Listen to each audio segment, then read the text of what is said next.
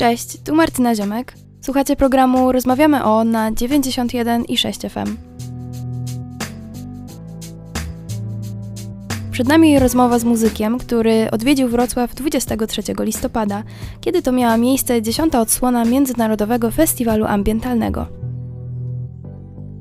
Słuchacze podczas tegorocznej edycji mieli okazję zanurzyć się w świat muzyczno-wizualnych fantazji wyjątkowej scenerii wrocławskiego klubu Formaty. Ten chłodny sobotni wieczór na słuchaczy czekały rozłożone na ziemi pufy, ciepłe napoje oraz scena z czerwonymi kurtynami. Wszystko zaakcentowane stłumionym światłem, podkreślając kameralny charakter imprezy.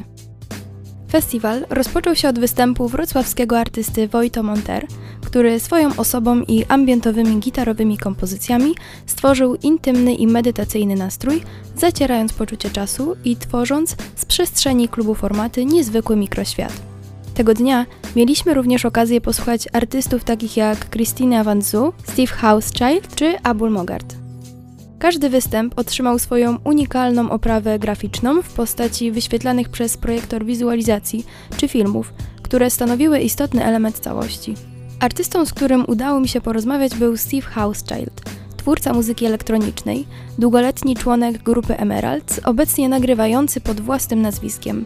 Jego najnowsza płyta Nanlin, wydana 25 października nakładem wytwórni Ghostly International, sprawia wrażenie mieszanki muzyki instrumentalnej, ambientu czy glitchu z elementami modularnych eksperymentów. Materiału z tego krążka mieliśmy okazję posłuchać podczas festiwalu w unikalnym wydaniu, ponieważ muzykowi towarzyszyła jego przyjaciółka i artystka wizualna Sabrina Rate. Artyści za pomocą różnych mediów dopełniali się wzajemnie i tworzyli nową, hipnotyzującą całość. Puls syntezatorów wyznaczał tory futurystycznym wizualizacjom, które, jak przyznaje sama Sabrina, inspirowane są dźwiękiem i wspomnieniami utopijnej architektury. Prawdziwa uczta linii, form i materii. Wszystko skąpane w psychodelicznej kolorystyce. Całość stanowiła niezwykle intensywną, angażującą muzyczno-wizualną podróż. The material was started in Chicago, where I live. Pomysł um, albumu zrodził się w Chicago, miejscu, w którym mieszkam. Dalsze prace nad materiałem były rozwijane w studiach w Los Angeles, Brukseli, Tbilisi, czy Nowym Jorku, gdzie wraz z moim um, przyjacielem Rafaelem Antonim my, i Risarim friend, pracowaliśmy nad dopracowaniem i miksem zgromadzonych nagrań. Chciałem, by album Nanlin stanowił um, kontynuację into new poprzednich projektów, przy jednoczesnym uh, zachowaniu pola do eksperymentów, poszukiwaniu of nowej estetyki, środków wyrazu czy kompozycji. Uh, Po raz pierwszy korzystałem również z uh, has syntezatorów modularnych, które na pewno wpłynęły na brzmienie oraz formę tworzenia. Chociaż nie lubię określać tego albumu jako opartego tylko i wyłącznie o brzmienie, ponieważ uh, zawiera wiele innych, bardziej polifonicznych um, other instrumentów.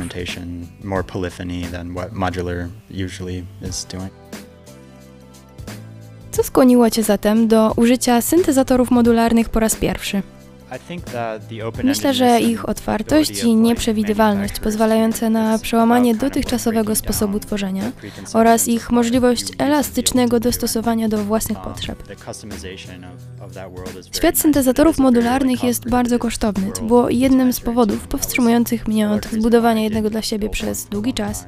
Jednak otwierają one nowe ścieżki zarówno podczas koncertów, jak i w procesie nagrywania.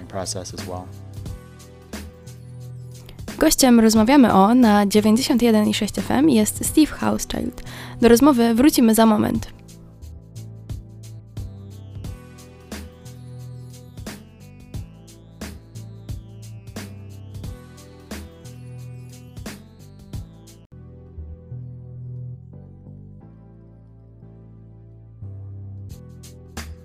Bohaterem dzisiejszego odcinka rozmawiamy o jest Steve Housechild, amerykański producent, który 23 listopada 2019 roku wystąpił we Wrocławiu w ramach festiwalu ambientalnego. Przed koncertem zgodził się porozmawiać z nami o swoim podejściu do tworzenia. Jak wygląda proces pracy nad albumem w Twoim przypadku? Jest bardzo zmienny. zawiera w sobie element improwizacji i spontaniczności, szczególnie podczas tworzenia najnowszego albumu w porównaniu do Dissolvi. Wolność i anatomia muzyki może ulec kompromisowi i ograniczeniu na skutek przepracowania czegoś. Niestety tego nie da się wyczuć, kiedy pracujesz nad czymś w danym momencie. Uwydatnia się to jedynie w retrospekcji. Ważna jest umiejętność uchwycenia esencji występu live. Czasem potrafię improwizować przez około dwie godziny i zaledwie kilka minut z tego materiału be się do późniejszego wykorzystania. Dlatego na pewno wiele momentów jest czysto improwizowanych, ale pracę nad albumem i jego aranżację wykonuję w bardzo logiczny i konceptualny sposób. Sztuką jest znalezienie balansu między moimi korzeniami, muzyką eksperymentalną i kompozycją. Czy na przestrzeni lat Twoje nastawienie do tworzenia muzyki uległo zmianie? Tak, zacząłem nagrywać muzykę, kiedy byłem jeszcze nastolatkiem w liceum. Następnie przez wiele lat grałem w zespole where I był to dla mnie okres doświadczenia I poznawania tego, co chciałbym wyrazić poprzez Um, muzykę. Sposób, w jaki tworzę solowe projekty, również ciągle się rozwija i ewoluuje. Staram się angażować Um, nowe instrumenty, eksperymentować z other, um, technikami kompozycyjnymi. Codzienna praca w studiu, trzeźwe myślenie i otwartość stanowią istotny element dla rozwoju. Czy jeśli chodzi o sam proces twórczy, masz jakieś zwyczaje, których się trzymasz, czy raczej opierasz to chwilowe natchnienie i inspirację? I don't usually work on music very early in the morning. I usually relegate that time for like emails and other Zazwyczaj nie rozpoczynam pracy wcześnie rano. Najczęściej przeznaczam ten czas na maile i inne rzeczy, które po prostu muszę wykonać. Lubię pracować w ciągu dnia, ale zdarza mi się również nagrywać coś późno w nocy, jeśli znajdę wspomnianą inspirację. um, Nie mam ściśle określonych godzin pracy, jak na przykład Philip Glass. Istotne jest posiadanie jakichkolwiek ram działania. W przeciwnym razie można zmarnować naprawdę dużo czasu albo pracować bezcelowo.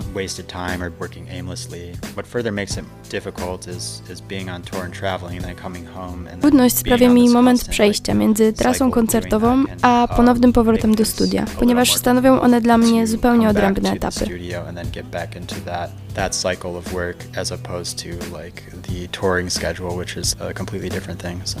W którym momencie tworzenia czujesz, że dany utwór, nad którym pracujesz, jest już gotowy i zostawiasz go w takiej formie, jakiej jest?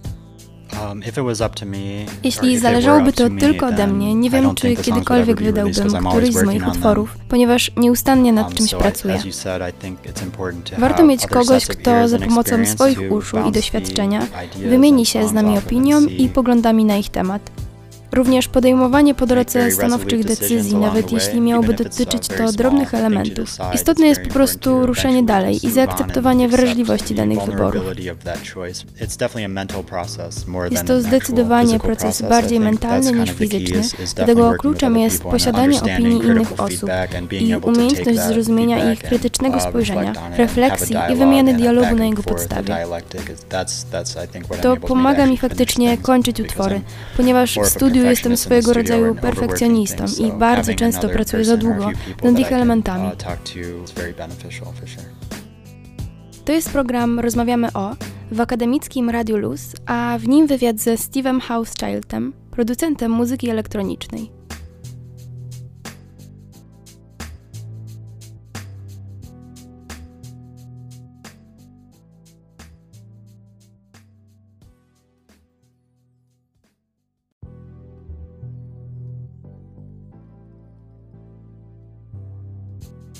Bohaterem dzisiejszego odcinka Rozmawiamy o jest Steve Housechild, amerykański producent, który 23 listopada 2019 roku wystąpił we Wrocławiu w ramach festiwalu ambientalnego, prezentując materiał z najnowszego krążka zatytułowanego Nanlin. Często współpracujesz z artystami wizualnymi. Jak wygląda proces tworzenia wspólnego projektu? Podstawą jest dialog z osobą, z którą współpracuję. Nie lubię ściśle określać tego, jak ma wyglądać oprawa wizualna. Myślę, że jest to bardzo ograniczający sposób współpracy. Istotna jest ciągła wymiana zdań i pomysłów, zaczynając od przedstawienia przykładowych koncepcji i inspiracji. Próbujemy odnaleźć wspólny język. Następnie w czasie wielu miesięcy rozwijamy koncepcję, wielokrotnie tworząc nowe propozycje i rozwiązania. Colin Fletcher, autor okładki albumu Nannin, wykonał znakomitą pracę. Chcieliśmy wykorzystać wiele elementów, takich jak specjalnie design płyty winylowej, czy dodatkowe elementy graficzne, które stanowiły pewną ramę do opracowania artworku. Bardzo cenię pracę z artystami wizualnymi takimi jak Colin czy Robert Beatty, który stworzył okładkę do mojego poprzedniego albumu. Ciekawe jest móc zobaczyć ich interpretację muzyki, gdyż pochodzi ona z zupełnie innego zbioru doświadczeń. Jaką rolę odgrywa przestrzeń, w której występujesz i jej interakcja z dźwiękiem? Dźwięk bez wątpienia jest konsekwencją warunków akustycznych danego pomieszczenia, użytych głośników czy wzmacniaczy. Jednak większe znaczenie i wpływ na relację dźwięku z przestrzenią ma kontekst całego wydarzenia, jego prezentacja, sposób promocji oraz relacja i nastawienie uczestników.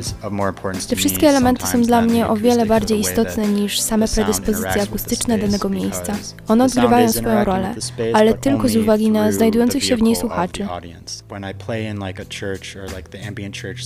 Mam okazję czasem występować w kościołach w ramach serii Ambient Church, organizowanej w Los Angeles i Nowym Jorku.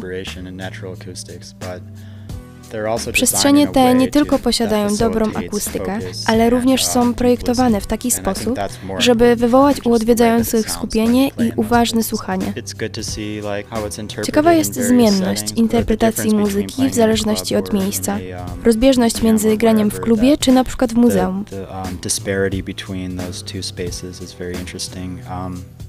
I think I prefer settings that are like more conducive to listening and not necessarily like dancing. Osobiście wolę przestrzenie bardziej sprzyjające słuchaniu niż tańczeniu, ale doceniam również tę kulturę i rozumiem, że stanowi istotną część sceny, z której się wywodzę.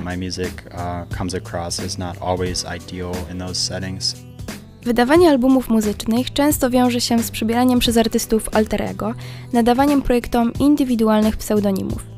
Co u Ciebie zadecydowało o postanowieniu wydawania muzyki używając swojego prawdziwego nazwiska? Um, w połowie lat 2000, gdy rozpocząłem solowe um, projekty, jedna z nagranych przeze mnie kaset była wydana pod wymyślonym aliasem. W tamtym okresie, zwłaszcza w muzyce eksperymentalnej w Kanadzie, alternatywne nazwy były powszechnie stosowane. Wielu z moich znajomych nadawało alternatywne nazwy do każdego kolejnego projektu muzycznego, który tworzyli. Pseudonimy mnożyły się i potrafiło ich być naprawdę sporo. W tamtym czasie szybko podjąłem decyzję o wydawaniu mojej muzyki pod swoim własnym nazwiskiem, co dało mi poczucie pewnej odpowiedzialności za nią, nie stawiając granicy między twórczością a tym, kim jestem. Jak się czujesz przed występem na festiwalu ambientalnym?